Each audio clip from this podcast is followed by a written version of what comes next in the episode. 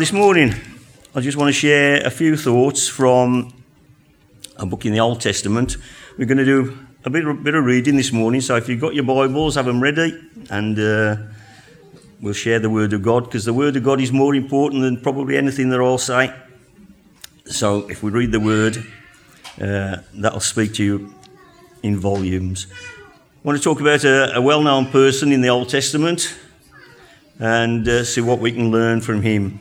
So if you've got your Bibles or your phones or whatever tech that you're into these days that's got a Bible on it, we're going to turn to 1 Samuel chapter 3. I'm going to start at verses 1, well, from verse 1 to 10 to start with. So it's 1 Samuel chapter 3, starting at verse 1 says the boy Samuel ministered before the Lord under Eli. In those days, the word of the Lord was rare, and there were not many visions. One night, Eli, whose eyes were becoming so weak that he could hardly see, was lying down in his usual place. The lamp of God had not yet gone out, and Samuel was lying down in the temple of the Lord, where the ark of, of God was. Then the Lord called Samuel. Samuel answered, Here I am. And he ran to Eli and said, Here I am, you called me. But Eli said, I did not call you. Go back and lie down. So he went and lay down.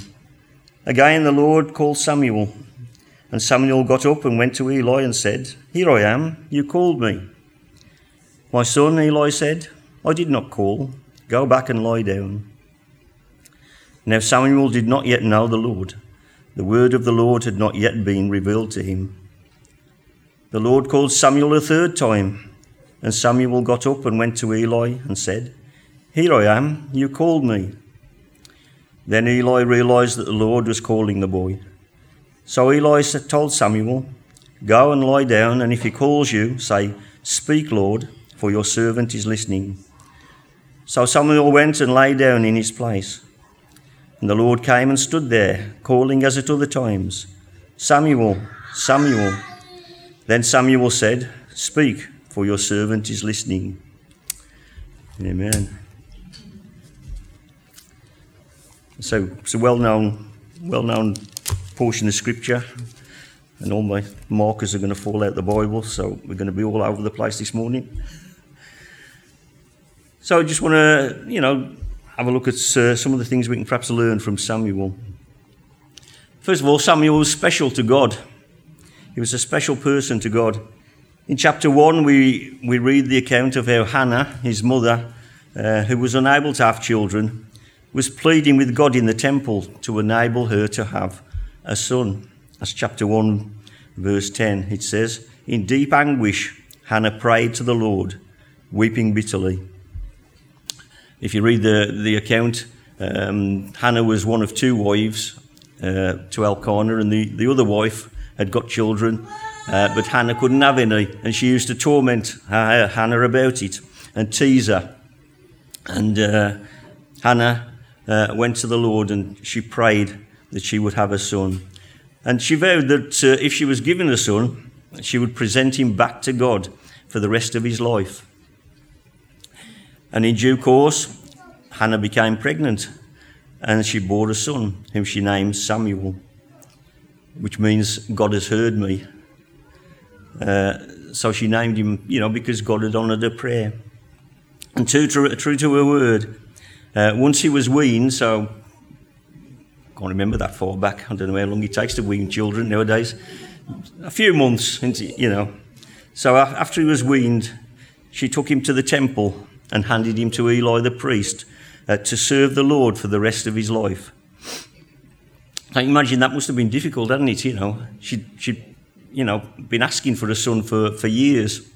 And then after a few months, she gave him back. So, how difficult would that have been? And, you know, how often do we keep our word to God in smaller things? You know, very often we'll say, Yeah, I'll, I'll do that. I'll, I'll get up, you know, in the morning and, and, and read the Bible, and then we don't. So, we, you know, it must have been really difficult for Hannah uh, to do that. But she honoured her word because God had honoured her. And before he was born, God had a plan for him, and he became, he became known as one of the recognized prophets uh, in Israel in those days. In chapter 3, verse 20, a bit further down, he says, All Israel from Dan to Beersheba recognized that Samuel was attested as a prophet of the Lord. So, right from the early, early days, God had got a plan for him. And we can take encouragement from that as well, can't we? You know, God has a plan for each and every one of us. He might not want us to be prophets. He might want, you know, he's got other jobs for you. He might want you to look after the toddlers on a Friday. But God's got a plan for each and every one of us. Speaking to Jeremiah, God says, Before I formed you in the womb, I knew you. It's amazing, isn't it? Before we were even thought of, God knew us. Before you were born, I set you apart. So you might be sitting there this morning saying, I don't know what God's got for me. But God's got something. And it's up to us to find out what it is and listen to what He's saying. So the, true, the same is true for each one of us. God's got a plan for us. He knows where He wants us to be and what He wants us to do. So, what can we learn from Samuel? I've got three points, and we'll see whether we get through them all or not. Um, first of all, we need to listen. We need to listen. Samuel had an open ear to God, and he was always ready to listen. Uh, chapter 3, which we've read the first part of so far, is the account of how Samuel was called to be a prophet. Notice right in verse 1, it says, uh, The word of the Lord was rare in those days. It's a bit like today, isn't it? You know, we can say exactly the same thing. The word of the Lord was, was rare. We don't hear much from God these days, do we? And the people and priesthood had rejected God. How much is that you know the same today, isn't it? People are rejecting God. They say we don't want God. We you know we'll, we can work it out on our own. And even the churches are, are putting aside things of the Word of God. They're rejecting what God's saying. If we're not in that position to listen, God's not going to speak. In verse 1, we read, He was ministering to the Lord. Whatever duties that involved, I mean, he, was still young, uh, he was focused on God. He'd got a task to do, he'd got something to do for the Lord. And this is the third time that we read about him ministering to, to the Lord. In, uh, in chapter 2, verse 11, and in, and in verse 18, he says he was ministering to the Lord. Although he was only a young boy, he was used to spending time with God and serving God. It's suggested that he was about 12 years old. And that's, when you think about it, that's the same age that Jesus was when he was found in the temple teaching the, uh, the scribes and the Pharisees, wasn't it? So we need to encourage our young children, don't we? It's great to see, see our young ones uh, singing, doing things in the church. And we need to keep encouraging to do that. You know, God can speak to them just as much as He can speak to uh, the older ones. So we really need to, to encourage our young folks as they serve and minister in the church. And Samuel was a real example of that, wasn't he? He was in a place to be able to hear God not only physically, I mean, he was in the tabernacle, in the temple place, so he was, he was physically there, but he was spiritually in that place as well. He was ministering to God. We spoke a lot lately in our church, haven't we, about hearing from God uh, in our setting here. For our generation, what we need to be doing here, in this area, in our church at this time. So, how do we do that? We need to minister to him, don't we? We need to be like Samuel, minister to him, put ourselves in that place set ourselves a place and a time to be able to, uh, for God to be able to speak to us, but to be able to listen as well. Be in that quiet time, you know, that, that little space away from everything else. There's so much going on in the world, isn't there, in our lives? It's always hard to set that time, but we need to do it. We need to give God the opportunity uh, to, to speak to us and be ready to listen. Verse 10, it says, Speak, for your servant hears. We need to be in that place where we can say, Speak, I'm ready to listen. And Samuel acknowledged that he was the servant doing God's will, not the other way around. He says, Speak, for your servant listens. You know, it's, it's often we, we come into church and into our meetings and we, we, we tell God what he should be doing, don't we? You know, how he should be sorting the problems out, how we, you know, what, what we need him to do, uh, how we need him to cope with things. But we should be listening for what he wants us to be doing, not the other way around. You know, not, not giving the list and say, you know, I want you to sort that out, Lord. But, you know, he might be saying, well, you've, you've got the ability, you go and do it. So we need to be listening to what he's saying. And then we must be willing to hear with an obedient heart. In James chapter 1, verse 22 and 25. It says, Do not merely listen to the word and so deceive yourselves. Do what it says. Anyone who listens to the word but does not do what it says is like a man who looks at his face in a mirror and after looking at himself goes away and immediately forgets what he looks like. But the man who looks intently into the perfect law and gives, that gives freedom and kin, continues to do this, not forgetting what he has heard, but doing it, he will be blessed in what he does. It's no good hearing from God if we're not willing to do what he says, is it? How often have we had the urge to go and speak to somebody or share something with somebody uh, and we've not done it? And then afterwards, um, we realise that God had given us that opportunity to, to go and do something, to bless somebody. And you know, they won't miss out because God will use somebody else. If we don't do what He said to, you know, for that person, uh, it, it's us that misses out on the blessing then because we haven't done what, uh, what God said. Paul in Romans says that the, uh, the Israelites heard the message, but they didn't follow it. And he's talking about the message of the gospel, but that's the same for us today. You know, if we're not hearing the message and not accepting it, we're not going to get the blessing from it, are we? Samuel recognized that he had to give God's word without fail. I'm going to read the rest of uh, chapter 3 from verse 11. It says, The Lord said to Samuel, See, I'm about to do something in Israel that will make the ears of everyone who hears of it tingle. You know, we use that term, so it makes your ears tingle, and I've always thought of it as something nice. But when God said it, um, it was always when he said, I'm going to make your ears tingle, it was always something that he was going to bring that wasn't noise. Uh, it was usually uh, quite a severe judgment. At that time, I will carry out against Eli everything I spoke against his family, from beginning to end. For I told him that I would judge his family forever because of the sin he knew about. His sons made themselves contemptible, and he failed to restrain them. Therefore, I swore to the house of Eli, the guilt of Eli's house will never be atoned for by sacrifice or offering. Samuel lay down until morning and then opened the doors of the house of the Lord. He was afraid to tell Eli the vision, but Eli called him and said, Samuel, my son. Samuel answered, Here I am. What was it he said to you? Eli asked. Do not hide it from me. May God deal with you, be it ever so severely, if you hide from me anything he told you.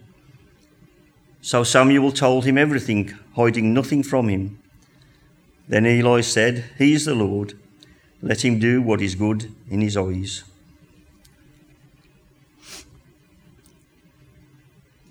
So Samuel gave the word to Eli without any compromise, didn't he?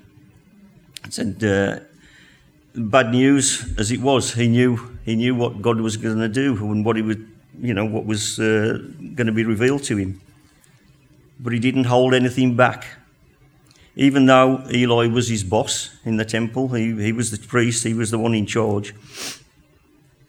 And uh, if you look in chapter 2, it tells you the whole prophecy against uh, that was against Eli because his sons had gone away and they weren't, uh, they were desecrating the temple and they weren't doing what they were supposed to be doing.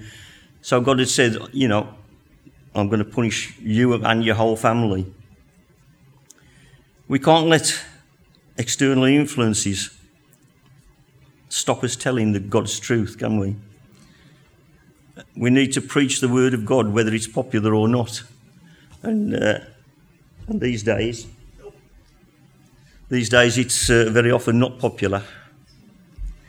But we need to preach the word of God, whether it's popular or not. And Samuel didn't let any of the words fall to the ground. He didn't miss anything out. He gave the whole message in its entirety. And entirety. And Eli had told him, said, you know, don't be nice. Don't don't let the bad bits, you know, miss the bad bits out. So we need to do the same.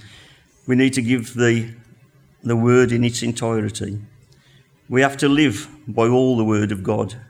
We can't pick and choose the bits that we like, can we?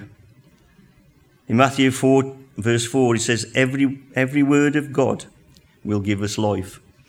So we need the whole word of God, all of it, and that will bring us eternal life. And Acts 20, 27 says, Give the whole counsel of God. That's not just the parts that people want to hear. You know, people will listen to you, won't you, if you say nice things to them, and uh, if you say, you know, everything's going to be great and uh, you're not going to have any problems. But that's not the word of God, what the word of God says. And if God's revealed something to you to share with someone, He wants you to share it all, you know, the good and the bad. Um, and then our duty is then to walk alongside people when they go through the bad times.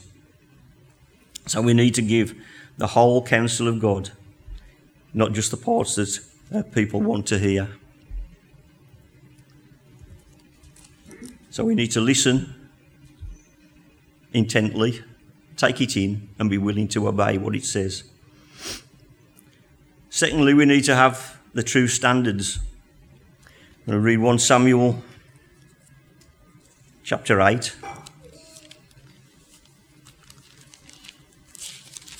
I've lost the place because they fell on the floor. 1 Samuel chapter 8, verse 4. says, So all the elders of Israel gathered together and came to Samuel at Ramah. They said to him, You are old, and your sons do not walk in your ways. Now appoint a king to lead us, as all the other nations have.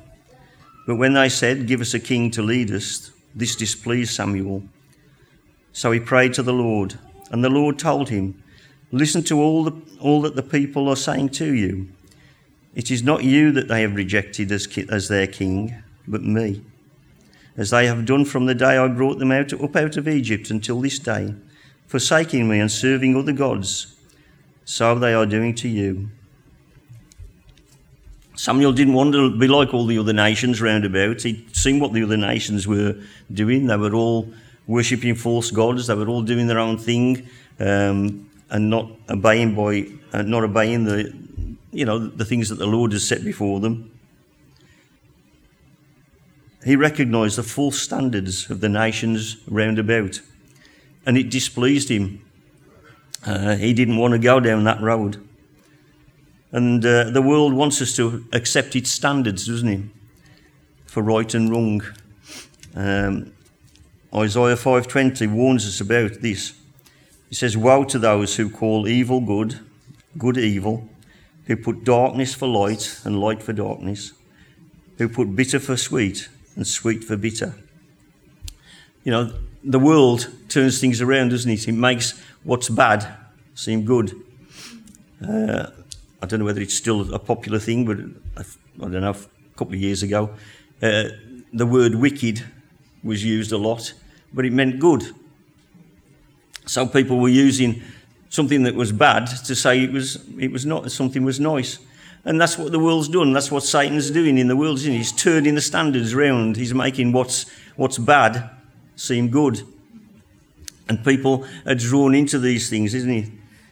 I mean, we're, we're just going to through this phase of, uh, of Halloween, aren't we, at, at, at, this time, where the world is making light of the, of the, um, of the bad things and uh, making it seem a pleasurable time rather than looking at it for what it is. You know, the devil's work, subtly working his way into people's lives saying that, yeah, it's, it's, it's not a bad thing to worship me. It's not a bad thing to, to go down this road and, and with all the, uh, the, the evils in the world. So, you know, Satan's working that through. And those are the, the world's standards.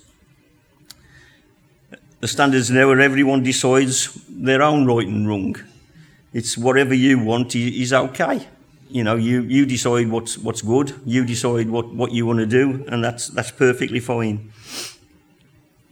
We had our new Prime Minister uh, speaking last Monday, wasn't it? Was it last Monday? Yeah, yeah, last Monday. Things are moving that fast, aren't they? Uh, when he, he, made his first speech out, outside Downing Street, and he was talking about um, honesty and integrity. And we need to pray um, that he will hold true to his words, but it won't be his honesty and integrity, it will be the honesty and integrity that, that God set in place. You know, not his ways, but God's ways. We can't agree to allow the world to set the standards. We, God set the standards, and we can't change it. Jeremiah 6:16 says, "Ask where the good way is, and walk in it." Ask God what's what's right. Samuel here said, you know, uh, he was displeased and uh, he asked God which way to go. Samuel recognized the true source of righteousness. When he was faced with that difficult decision, he went to God. You know, he got all these people round about him saying, We want a king, we want to be like everybody else. Um, but he knew that that wasn't what God was saying. So he prayed. When the early church faced difficulties, they prayed, didn't they? You remember when Peter was in prison? They were praying earnestly uh, for the things that were going on. He wasn't the only one suffering. You know, the church generally was being persecuted, but they were praying earnestly. And we're facing difficulties today, aren't we? You know, we've got uh, the problems with the government, we've got problems with the economy, people wondering what they're going to do, how they're going to pay the bills, and stuff like that. We've got strife all across the world. We need to be praying earnestly, not relying on the wisdom of our, our politicians or the world leaders, but praying that they will seek the wisdom that comes from our true and our living God. We need them to have that wisdom. Uh, as I said, I'd encourage all of you to get to the prayer meetings when it's possible. If you can get to our prayer meetings, then that's where we need to be, isn't it? It's important. It's the most important meeting in our church. We've said it over and over again, but yet the prayer meetings is one of the least attended meetings of our in our church. There's also a, a Zoom prayer meeting on a Wednesday morning, just for half an hour. If you if you want to get involved in that, come and see me. It's just a just a time for half an hour where you can share with God and, and come and pray. We've already announced uh, Margaret is seeking to launch this time of intercessory prayer. You know, the revivals in the past came because people were praying. You know, they, they were, they, they saw the difficulties and they wanted God to do something in it. And uh, they were earnestly praying how much more do we at this time need to be earnestly praying for our nation, for our church, and for the area around about us here? So I'd encourage you, you know, listen, pray, and abide by the true standards that God's saying to us. You know, we're in the world, we were not of the world. We're here to shine the, shine the light to the world round about. And uh, that light is, is upholding the true standards that God has given to us. And our third, well, my third point, was Samuel was obedient. In 1 Samuel 15 and verse 13, it says, Samuel, when Samuel reached him, that's, that's Saul. Uh, Samuel had been told to go and meet Saul because uh, he'd got a message for him. And Saul had been told to go and uh, do a job. And Samuel, after this, Samuel went and reached him, and he said, uh, Samuel said, The Lord bless you. I have carried out the Lord's instructions. But Samuel said, What then is this bleating of sheep in my ears? What is this lowing of cattle that I hear? Saul answered, The soldiers brought them back from the Amalekites. They spared the best of the sheep and cattle to sacrifice to the Lord our, your God, but we totally destroyed the rest. Stop, Samuel said to Saul. Let me tell you what the Lord said to me last night. Tell me, Saul said. Samuel said, Although you were once small in your own eyes, did you not become the head of the tribes of Israel? The Lord anointed you king over Israel, and he set you on a, on a mission, saying, Go and completely destroy those wicked people, the Amalekites. Make war on them until you have wiped them out. Why did you not obey the Lord? Why did you pounce on the plunder and do evil in the eyes of the Lord? But I did obey the Lord, Saul said. I went on the mission the Lord assigned me. I completely destroyed the Amalekites and brought back Agag, their king. The soldiers took the sheep and cattle from the plunder, the best of what was devoted to the Lord, in order to sacrifice them to the Lord your God at Gilgal. But Samuel replied, Does the Lord delight in burnt offerings and sacrifices as much as in obeying the voice of the Lord? To obey is better than sacrifice, and to heed is better than the fat of the rams. For rebellion is like the sin of divination, and arrogance like the evil of idolatry. Because you have rejected the word of the Lord, he has reject, rejected you as king. So Samuel was, was obedient. Uh, Saul had been told to, um, to go and attack the Amalekites and totally destroy them. That's in chapter 15, verses 1 to 3. Makes some good reading. You know, you need to read these sorts of things for yourself afterwards to get the whole story. Uh, this might seem a bit harsh to us in these days, uh, but God had said 400 years earlier that He would bring ju- judgment on the Amalekites because they were the first people to attack Israel when they came out of Egypt. And they did that because they were greedy, they wanted what they got, uh, and they were uh, just being violent.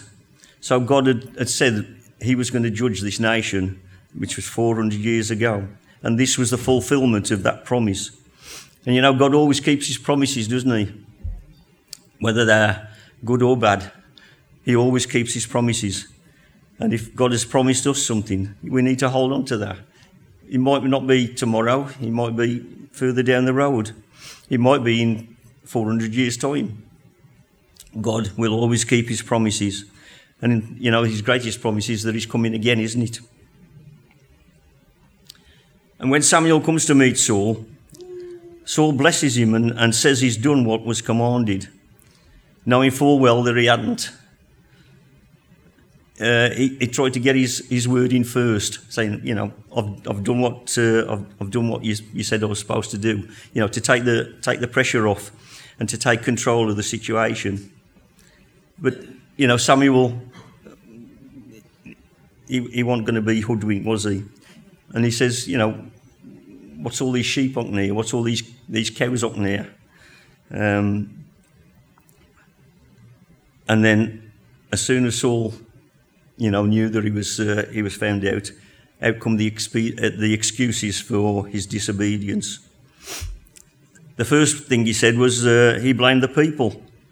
He says they brought the best back. You know, people, not me, the people did it. They, they brought the best, the best animals back. And uh, it's easy for us, isn't it, to, to blame somebody else. Remember right in the first instance, Adam and Eve? What did Adam do? So, you know, uh, when we found out, we, you know, we tend to blame somebody else. It wasn't us, we didn't do it, somebody else did. But then in the next, the next sentence, he does include himself. Uh, he says, the rest we brought back. And we, the, sorry, the rest we totally destroyed. We brought the best back, but everything else we, we totally destroyed. Uh, so he includes himself then. He acknowledges that, well, maybe he had got a bit to do with it. And then he justified what they kept because uh, of the quality that it was. He said it was it was the best the best sheep, the best cattle. Uh, you know, we didn't want to destroy what was really good stuff. So he tried to justify what they'd done by saying it was it was really good. And then he compounds it even more because he says it was really good stuff, uh, and we claimed it for a reason that we were going to sacrifice it to God. So we're saying, God, God has told me to, to do this, but we, we've decided we knew better. We kept the best so we could, we could give a sacrifice to Him. So we must be obedient to God, aren't we? As Jesus was obedient, in Hebrews 5 8 and 9, he says, Although he was a son, he learned obedience from what he suffered, and once made perfect, he became the source of eternal salvation for all who obey him. Jesus obeyed the Father even to the death on the cross so that we could have eternal life. And if it was important for Jesus to be obedient under those circumstances, how much more is it important for us to be obedient to what he tells us to do? And just as Samuel points out that obedience is better than sacrifice, so today God looks on our love for him in keeping his commands. Saul was rejected by God as king from that day. Verse 20, 23. It says, Because you have rejected the world, the word of the Lord, he has rejected you as king. So everything that he got was going to be taken from him. And again, if you read the following chapters, uh, you'll see how that came about. So he was rejected as king, and God no longer gave him any support. Matthew 7:21 says, "Not everyone who calls who says to me, Lord, Lord, will enter the kingdom of God, but only he who does the will of my Father in heaven." And 1 John 5 3 says, This is the love for, this is love for God, to obey his commands. If we love God, we'll obey what he says. If we love somebody, nothing is a hardship, is it? Everything is a joy. You know, if you love somebody, it doesn't matter what they ask or what they need, you'll do it, won't you? Even uh, and you'll count it as, as a joy rather than a hardship. Uh, sorry, when, when, when I was courting many moons ago, uh, I'd very often walk from Wolverhampton back to Wednesbury at night because we missed the last bus. But you know, it's not a hardship, is it then? I don't know whether I'll do it today. I don't know whether I'll be capable of doing it today. But if you love somebody, nothing's a hardship, is it? You'll do anything. And if we love God, then uh, nothing is a hardship to obey his commands, you know. So that's our three lessons from Samuel. If we pre- profess to be Christians, first of all, we need to listen to what God is saying to us. We need to be prepared to hear what He's saying in our circumstances. We need to apply the true standards to our lives, we, day by day. And we need to obey the commands He has given to us to do. Amen. I trust those few words will encourage us, bless us, and uh, help us to walk closer with Him. We're going to finish there. We're just going to pray, unless you, you haven't got it. No, pray, and we'll uh, we'll finish there. Father, we do thank you that you are willing to speak to us, and Lord, it's very often the onus is on us to hear what you're saying, to listen to what you want to say, to give us give you the time to be in our situations and in our lives. And so, Father, I pray that as we part today, you will go with us and that you will give us that attentive ear to hear what you're saying through this week. That you'll give us the opportunities to speak to others uh, and to, to spread the word to them, Lord. Lord, our world is in such a mess. Lord, there's nothing that we can do without your guidance and your help. And Lord, I pray that you would make us those willing vessels to speak the truths into people's lives and circumstances. And so, Lord, we commit this day to you. We continue to pray that you'll be with us until we meet again.